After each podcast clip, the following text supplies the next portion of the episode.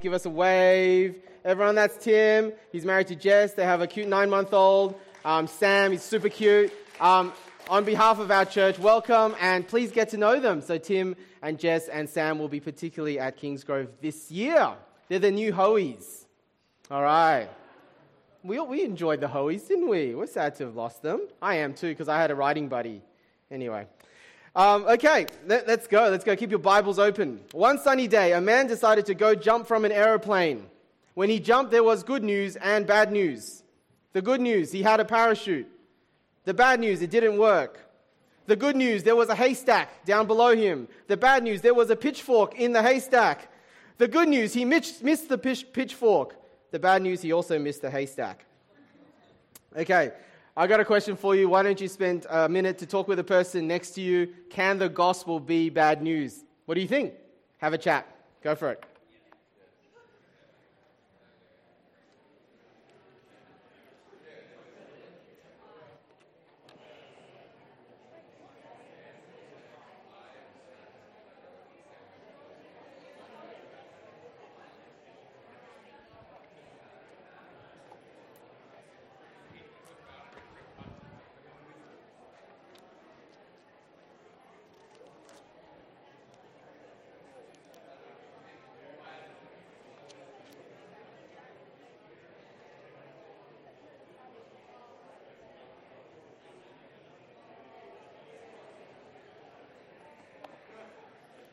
All right, that was a pretty simple question.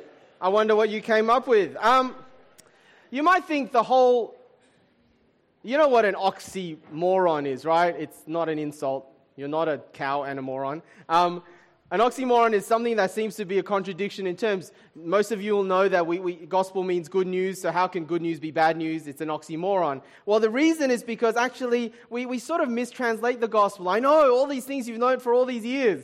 It's wrong. The gospel is good news, but it's almost an, I don't want to say it's mistranslated, it's inadequate. It's too, too weak, the translation, to think of gospel meaning good news. I'll, give, I'll, I'll tell you why. Uh, good news, for example, is when Apple, the company Apple, releases a new iPhone, right? That's good news. But that's not gospel. Because I can decide whether or not I want to buy that new iPhone, and if I don't, it really doesn't matter. Do you see what I mean? Even if you're an Apple fanboy. It doesn't really matter if you buy it or not. Uh, a gospel, therefore, isn't that kind of good news. A better idea or translation of gospel is important news, life shattering news. It's momentous news. That's sort of what it means. It's something that changes things for everyone. It's not just a Christian word. In the ancient world, the gospel is when there's news of regime change. You know what a regime change is? A, country used to have a certain king, and then maybe it gets taken over by the Romans, and then they would go and announce the gospel. The gospel being, here is important news. There's a new king, there's a new kingdom. And that can actually be bad news, isn't it? If you happen to be the people of the conquered empire. Do you see what I mean? Right? The, the important news comes that Augustus Caesar is now king. That's great news if you're Roman, not so good news if you're the conquered people. That's what gospel means important news. The gospel in the Bible is the important announcement of the universal regime change. That God has chosen a king, and it's Jesus, and he is now the king of all creation. And that can be good news and bad news, right? It's good news if you want to submit yourself to Jesus, it's bad news if you don't. But that's what gospel is. It's not just good news, it's important news. It affects everyone and everything. Now, why, why I'm telling you this is because it's Vision Sunday, it's the official launch of our year. And at SWEC, the gospel drives everything. But we need to understand what the gospel is first. That's why I started with that. Now, today, I'm going to share not just a one year vision, but a three year vision the pastors and I, we got together in September last year, including our new pastor, Marshall, and we talked about what the th- next three years should look like, Vision 2021. And we came up with three things that I'll go through in a moment. But I want to firstly take us to Colossians, so keep your Bibles open, so we can see how the gospel drives everything. You ready? I know it's hot. Stick with me. Let's pray and let's get into it. Father God, help us in the heat to hear your word. By your Holy Spirit, help us to go away changed, especially if we make this church our church. In Jesus' name, amen. Okay, I'm not going to go through Colossians 1 in detail, but as you look at it in front of you, and as Erica read it earlier, I wonder if you noticed some key ideas. Just take a glance at it, scan it. Anything that's repeated. Those of you who've been part of community groups last year and we've done discovery method, right? You're probably used to doing this now. Uh, what do you notice? Well, you probably will notice that there are two halves to this passage. Verses 3 to 14, you can sort of divide it into 3 to 8 is the first half, and then 9 to 14 is the second half. And both halves, you'll notice, open with some sort of prayer. Yeah, did you see that? Right, the first half will open with a prayer of thanksgiving. Giving thanks is a type of prayer. Paul is giving thanks to God for a group of Christians in the ancient city of Colossae. He's never actually met them before. This is not one of the churches he founded, but he's heard about them and he's thanking God for them. That's the first half. The second half is another prayer. Verse 9, you'll see. Now he's praying for them. Not a thanksgiving prayer, but what we might call in Christian jargony terms an intercession. An intercession inter, I can't even say it. Intercessory prayer. All right? English is my second language. All right? Please excuse me. No, really is. Um, intercessory prayer. Okay, he prays for them. So one prayer looks to the past, thanksgiving, one looks to the future, intercession. This passage is about prayer. Got that. Did you also notice another repeated theme? You might notice it. It's the idea of bearing fruit. Did you notice that in both halves? So, verse 6 the gospel is bearing fruit around the world, as it has amongst you, you Colossian Christians.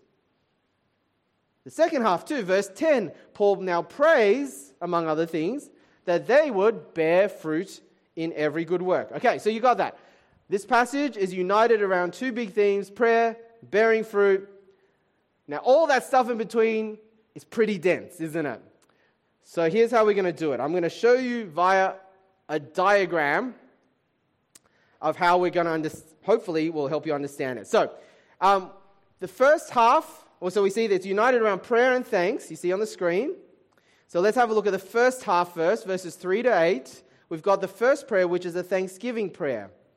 Now, in verse 3, Paul, who is the writer, says he gives thanks for these Christians. So, what does he give thanks for? Well, you'll see in verses 3 to 6, he's giving thanks because he's heard of their faith and if I could summarize, not just their faith, he's heard of their love and he's heard of their hope.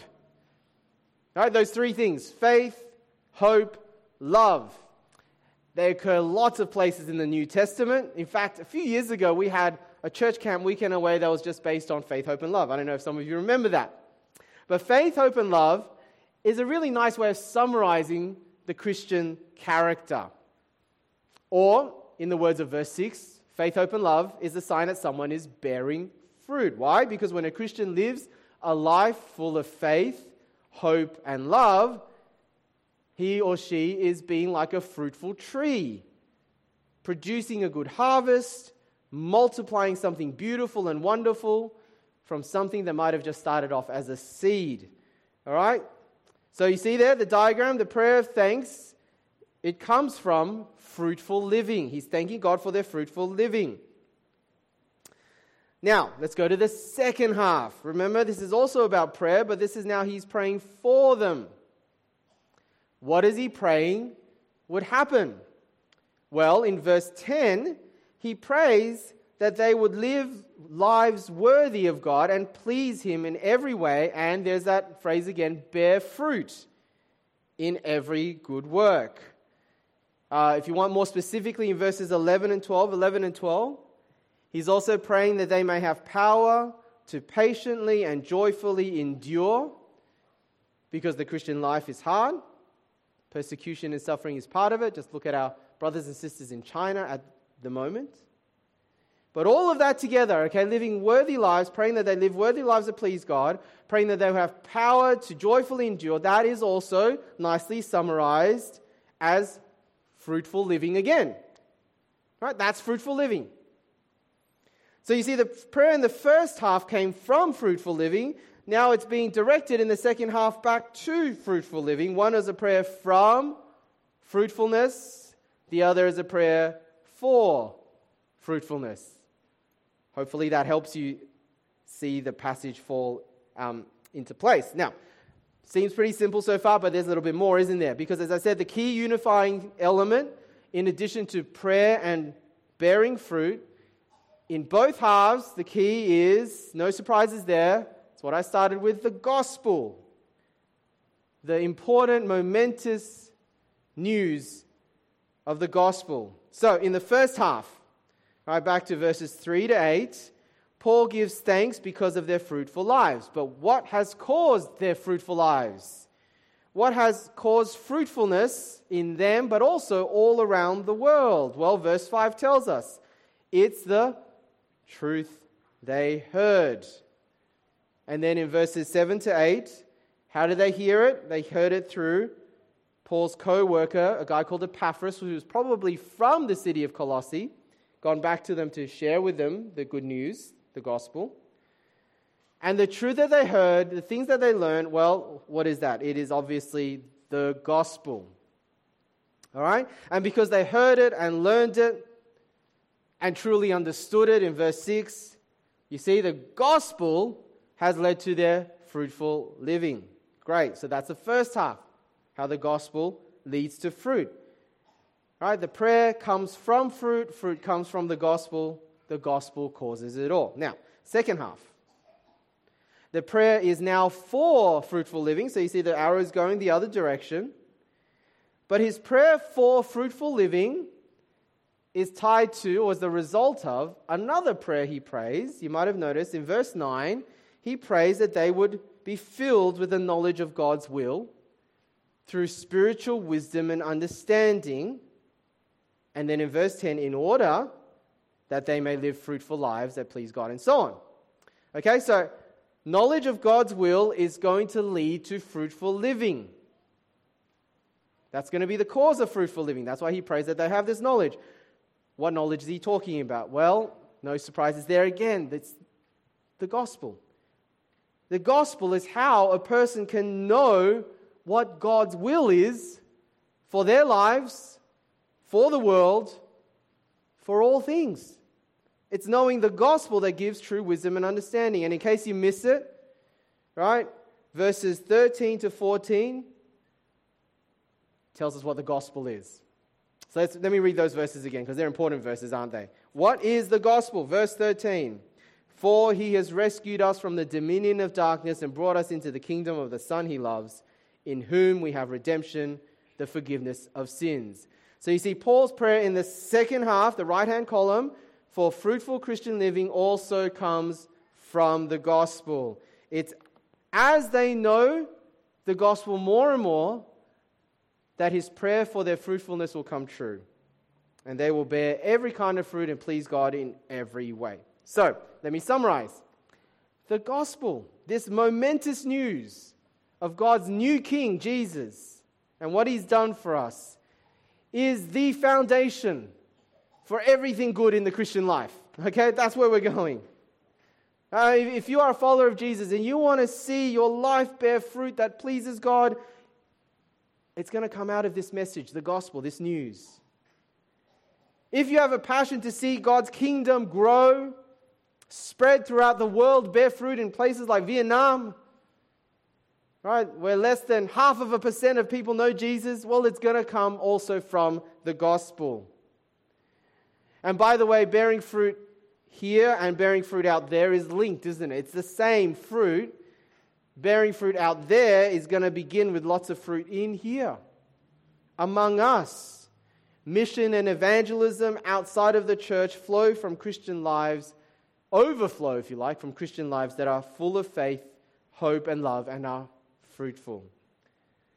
All of that comes out of the gospel. Okay, that's the first part of what I wanted to say, just to show you how important the gospel is.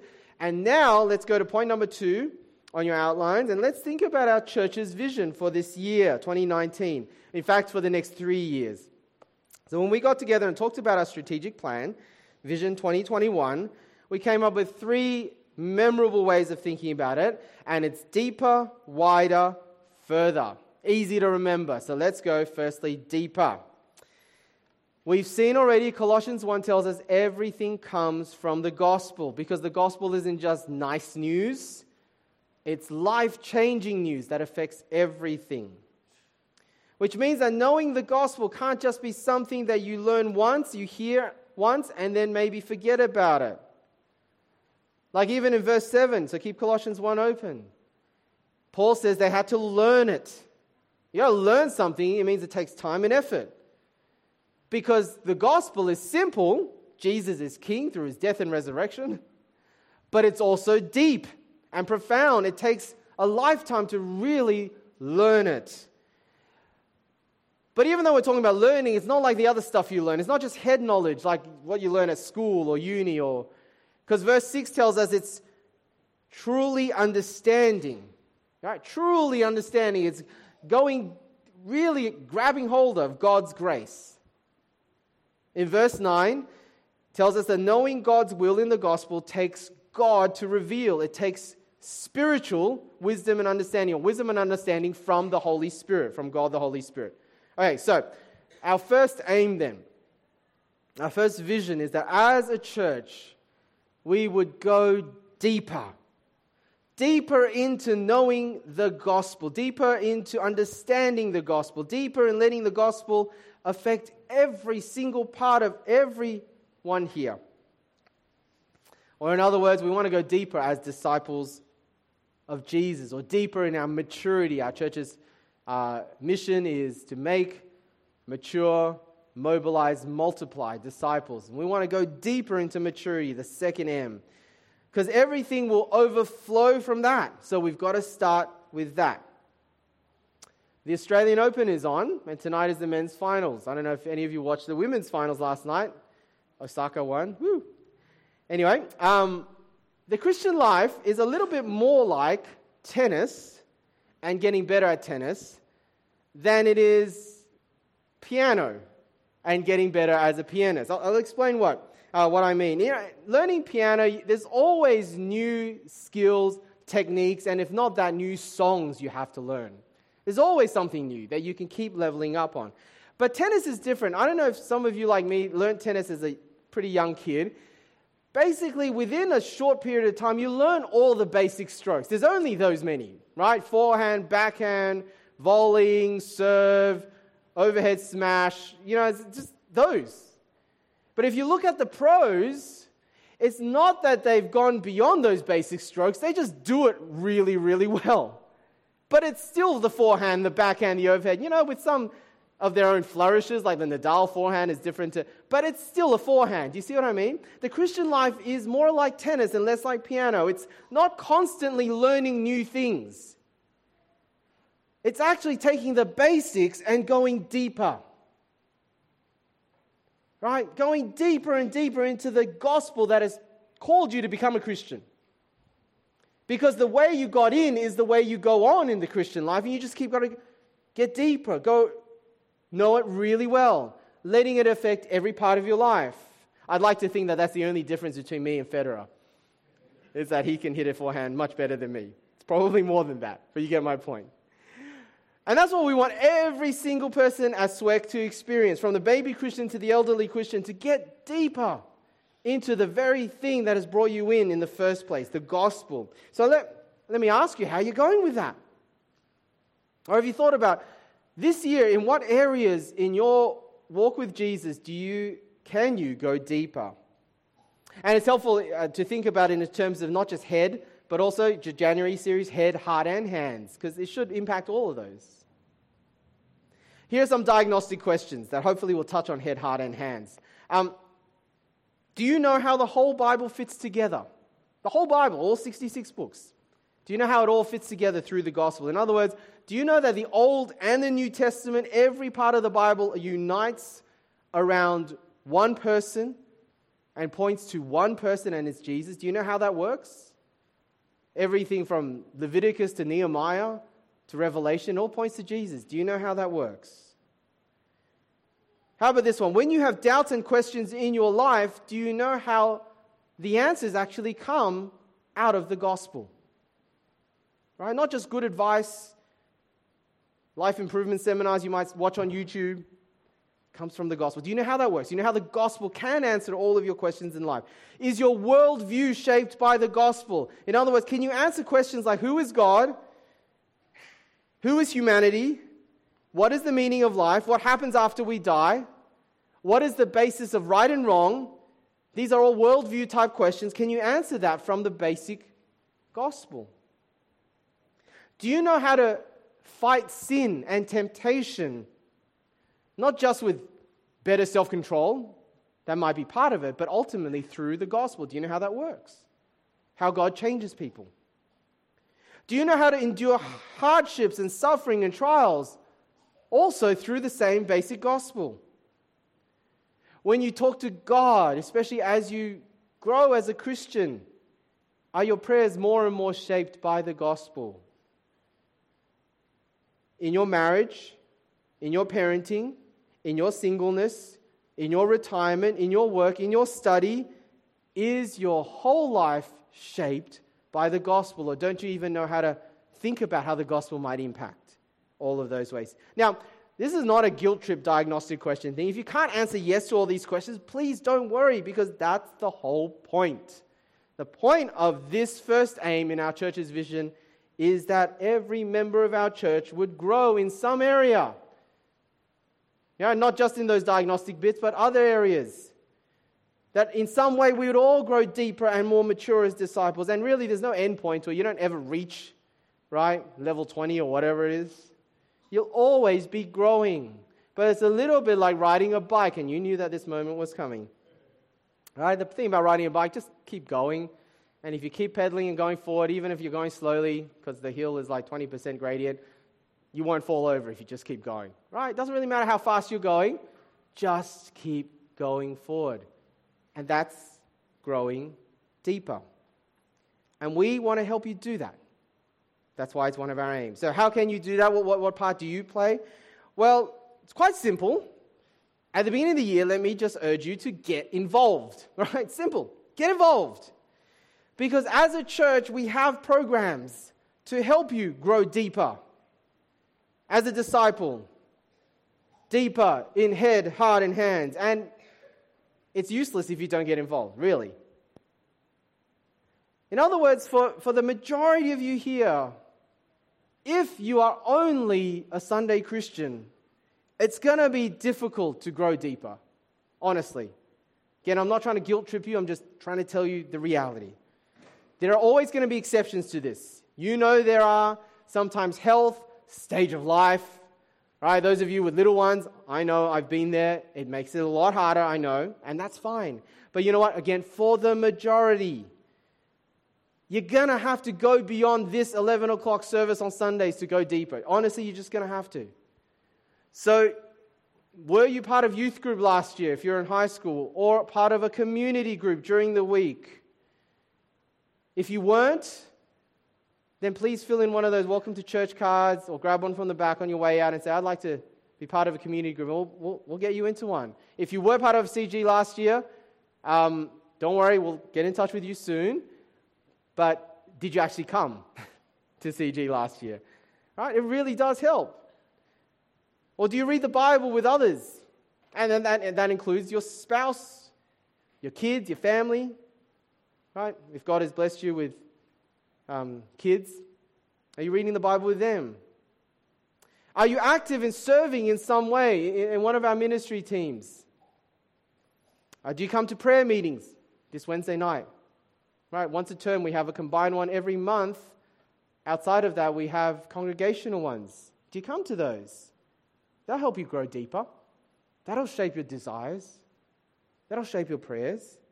And, and even as we talk about Sunday morning, uh, coming to this service, do you prepare your hearts by thinking about what's going to happen, praying that God would help it to be a fruitful time, even praying that God would help you sit next to someone you can encourage, and perhaps even during the sermon, take notes. I know today's hard, you just want a fan. I get it. All right, but this is the new year, so make some personal plans to go deeper somehow. And that is by getting involved. Get involved. All right. Next one, wider. Now, wider does not mean further. So, further is my third point. Further has to do with mission. Wider, what we mean by wider is wider relationships within the church community of, our, of SWEC. Now, you'll notice that um, in Colossians 1, part of fruitfulness involves relationships with other believers. Uh, so, if you look at verse 4, verse 4, it says, The love you have for all God's people. Now, um, the NIV, this translation has over translated it. Literally, it's love for all the saints. Heard of the word saints? All right? Love for all the saints. That's part of fruitfulness. Now, who are the saints? There's, of course, the classical um, Catholic view The saints are only special people, especially holy people who have halos above their heads when you see paintings of them. Or the Protestant, non Catholic view is saints equals everyone. Every Christian is holy to God and therefore a saint. Now, we're not Catholic, and you probably figured out that the Bible doesn't call only very special holy people saints. But also, the classic Protestant view that every Christian is a saint, that's generally true, and a lot of the times that's what the Bible means. But you know what? There is a more specialized way that Paul, the apostle, especially uses the word saints in his letter. And let me tell you what that is. And he sometimes means that saints are specifically Jewish Christians. Right? You, you are Jewish, ethnically Jewish, you've become a Christian. They're given the title saints, especially. The reason why is because the saints in the Old Testament were the Jews, God's special chosen people. And you see that still carried over in the New Testament. Don't turn to it, but in a passage like 2 Corinthians 8, 2 Corinthians 8, verse 4, Paul is collecting famine relief money for the saints. But what he means by the saints, from context and from the book of Acts, we know is very specifically Christians, Jewish Christians in Jerusalem. And he calls them the saints. And so it could very well be, and I think this is the case in Colossians 1, that when he says love for all the saints, and that's why I think the NIV has over translated, I don't think he just means love for all the God's people. I think it's particularly the Colossians' love for Jewish Christians, which actually, in light of 2 Corinthians, probably means that they somehow also took part in financially relieving the famine for the Jerusalem Christians. You got that? So, love in Colossians 1 as a sign of fruitfulness is especially about non Jewish Christians, which the Colossians were, showing love for Jewish Christians in very practical ways. Now, in the ancient world, there was a huge division between Jews and non Jews, or Gentiles, sometimes they're called. But because of Jesus, they're now one. And so it's really beautiful evidence of fruit when Jews and non Jews can love each other in practical ways. Now, that informs us in this way, in terms of wider. We want to see at our church, at SWEC, a church that is wide in its community, wide enough to cross any barrier wide enough to welcome everyone. If Jews and Gentiles can sit in church together and love the same Lord Jesus and show love in practical ways, how much more so of any of our barriers? So, we want to express love across cultural, ethnic, linguistic, age, stage of life, socioeconomic barriers. We want to be that church. Now, I know these are huge aims. But we only need to start, and we can start with baby steps. So, this is what we want you to ask. Right? Every congregation needs to ask themselves as you look around, of all the people who have come to our congregation, that's 11 o'clock Kingsgrove, or try to come regularly, which would be the groups of people that would find it hardest to fit in? Age groups, cultural groups, stages of life groups, which will be the ones that find it hardest to connect, build real friendships? You know what? Every congregation is going to answer that differently. Of course, for this congregation, you can take a look around and it's pretty obvious what groups are in the majority, what groups are going to be in the minority. I'm not just talking about skin color, I'm also talking about age and stage of life. We want to be wide enough so that everyone can feel connected. Now, here's another thing that the gospel does the gospel calls on the strong to sacrifice for the weak. Yeah, you got that? For the majority, to especially look out for the minority. Because that's what God does in the gospel, isn't it? He left his throne of power to come and sacrifice himself for the powerless, the stronger for the weak. He, as we saw last week, washed his disciples' feet. And he calls us to do the same. So this means if you look around and you know that you are part of the majority group in this congregation, probably for us as young adults, yeah? That's not me. For you, it's young adults. Then it's especially your job to walk out of your comfort zone and look out for, befriend, show hospitality to those who are going to be in the minority groups. I was really encouraged. Um, my sister uh, popped into church. She doesn't live in Sydney. And uh, a few weeks ago, she was visiting us. And uh, I won't name this person, but one of the young adults um, engaged her in conversation. And, you know, she's young and bubbly and, you know, probably asked questions that um, my sister didn't know how to answer. But she really appreciated that someone so young, probably half her age, was really taking an interest in her. My sister, who's actually a little bit older than me. That's great. That's what we want to see, right?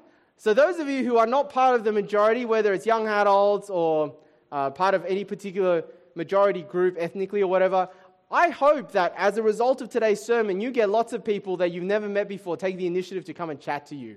All right, so, those of you over the age of 50, expect a lot of 18 year olds to come and engage you in conversation. I think that's what it should be about. The majority take a special initiative with the minority. That's what the gospel calls us to do. And we got to do that across all groups, wider.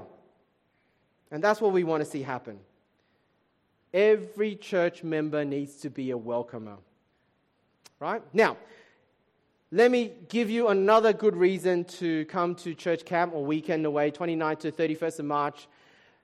We usually put church camp at the end of the year. This year we wanted to start the year with it, and the reason is because we want this wider aim to get a kick start.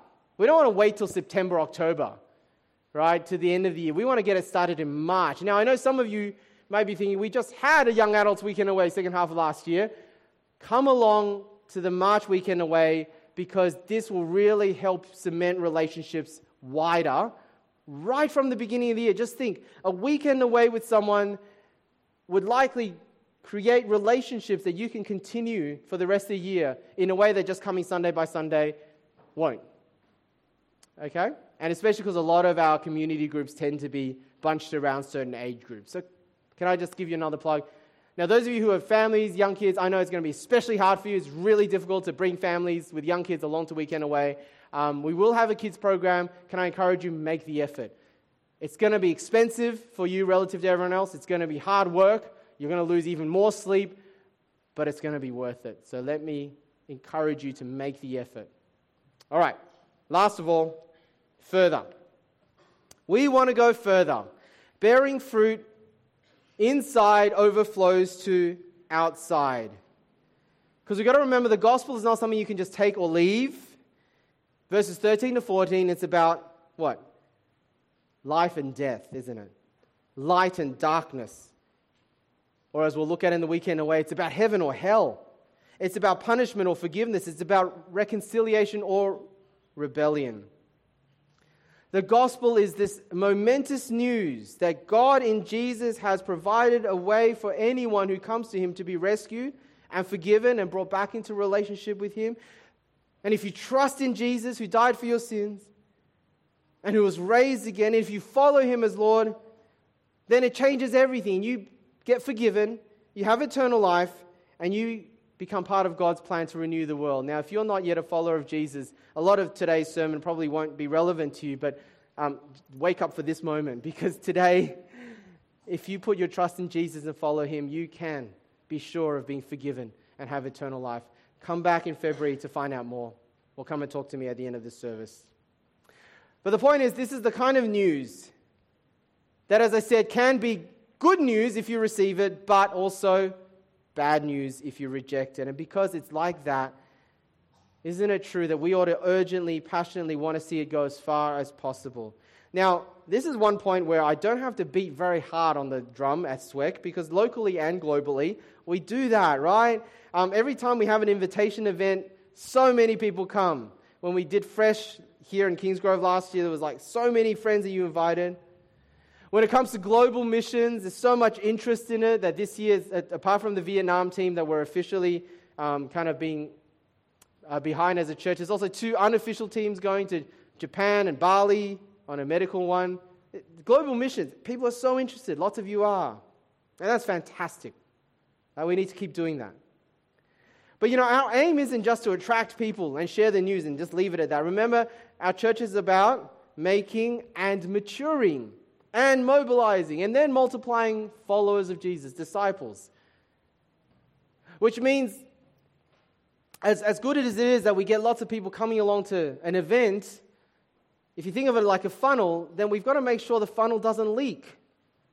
That people don't just hear the gospel and then go away and then that's it, but they actually become Christians. They don't just become Christians, but they're actually followed up on. They're just followed up on, but matured and integrated. You see what I mean? The funnel does have leaks at SWEC. And even those of you interested in global missions, well, you'll need support. You'll need advice and you'll need financial support. And if all of you want to go on mission in the next 10 years, we don't have enough money to support you all, but we want to. See, if you're a church partner, and if you're not, one great way of getting involved this year is become a church partner. The reason why we are biting the bullet now, especially financially, is to lay foundations for further gospel growth in the future. We're looking at not just the next 10 years, uh, three years, but the next 10 years. Because you might look around and you think, why do we have so many full time paid pastors? So much so that our budget is actually in deficit this year and is likely to be for the next three years. And the reason is because we want to invest in all those links in the chain, not just making, but also maturing, not just maturing, but also mobilizing, not just mobilizing, but also multiplying disciples of Jesus. Without enough pastors helping to make that happen. I'll just give you an example. If I don't have both Dom and Marshall working full time with the two English congregations, and I don't get freed up as the lead pastor to do this kind of thing, drive the whole church, lead the elders to think about the next three to ten years. If all I do is looking after one congregation, do you see what I mean? And that's what I was doing for the last few years. I haven't been able to set my mind to drive this kind of thing. And so it means that we've needed more pastors, and God has provided, and we love that. But it does mean we're in deficit for 2019 and probably for the next three years. But we are investing in the next 10. But it doesn't have to be in deficit, or not for as long as three years as we project. And it's up to all of us, isn't it? I mean, if God grows us numerically, then our finances should increase. But you might also want to think about as a regular, if you're a follower of Jesus, and this is only to those who are followers of Jesus, and you call SWEC your church, have a think about how, how God has blessed you. And whether it is that you can give more and invest more for the growth of the gospel through SWEC for the next three years and beyond. Okay, I don't want to end with talking about money, because money is not the most important thing. The most important thing in terms of further is investing in other ways. Money is easy, God is very rich. But here are three things that are harder. Number one, praying. Praying is one of the most important investments that all of us need to make and make regularly and boldly. I love the fact that we've had 21 days of prayer. Have you taken part in that? Because it's been fantastic, hasn't it? But that's a, just a great start. Let's let it continue. Don't stop praying. Don't stop praying every single day for the people around you who don't yet know Jesus. Pray every day for an opportunity to build a bridge to someone who needs Jesus. And of course, pray for our church's vision. This is all words without God. So come along Wednesday night, pray for the vision that I've set out today, that we've set out today. So, number one, pray. Number two, witness. Do you know that you may be the only living, breathing Christian someone in your life is close to? Some of you are very aware of that. Some of you may need to be aware of that for the first time. And so the question is are they attracted to Jesus through looking at you? Has the gospel gone so deep in you that it does naturally overflow? Because if our lives are attractively Jesus centered, then others can't help but want to know about Him. And when you invite them to church, they're more likely to come. So think about your witness.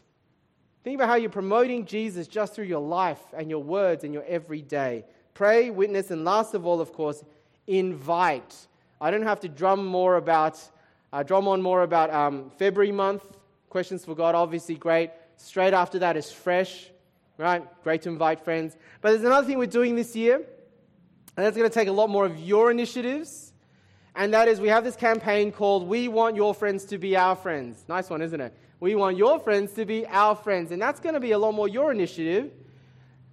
The idea behind that is we want to take your friends who are in your life who don't yet know Jesus, and we want to build bridges to your friends here among us who are followers of Jesus because we believe that this makes witnessing, my second point, possible. And the more bridges are built in friendships between people who don't yet know Jesus and people who do yet know who do already know Jesus, apart from just you, the more likely it is that they won't think it's weird when you say, "Hey, come and meet my church." All right? We want your friends to be our friends. So think about how you can use those initiatives. All right, enough from me. All right, but the three aims are deeper, wider, further. I'll get the band up. We'll get ready to sing. Let's pray. Father God, we pray that you would bless our vision. O Lord of our hearts, that it would ultimately not be a church's vision, but our deep desire that flows out of this great momentous news of the gospel, so that Jesus might be glorified, that we might go deeper grow wider as a community, and that this great news might go further. Amen. Uh, we're now going to respond to what we've heard and been challenged by this morning uh, from Pete about our vision and or the church's vision and also how we respond to the gospel. Um, for our regulars, we're going to collect the offertory uh, for those who choose to give by cash during the second um, song. Uh, for newcomers, again, just welcome to our church card. If you wouldn't mind filling out your contact details. But to um, follow on from Pete's point, for our regulars, if you'd like to get involved in joining a community group, please grab one of these on the way out and fill it in and, um, and give it to someone so that we can um, start getting more involved. Um, please stand. We're going to sing.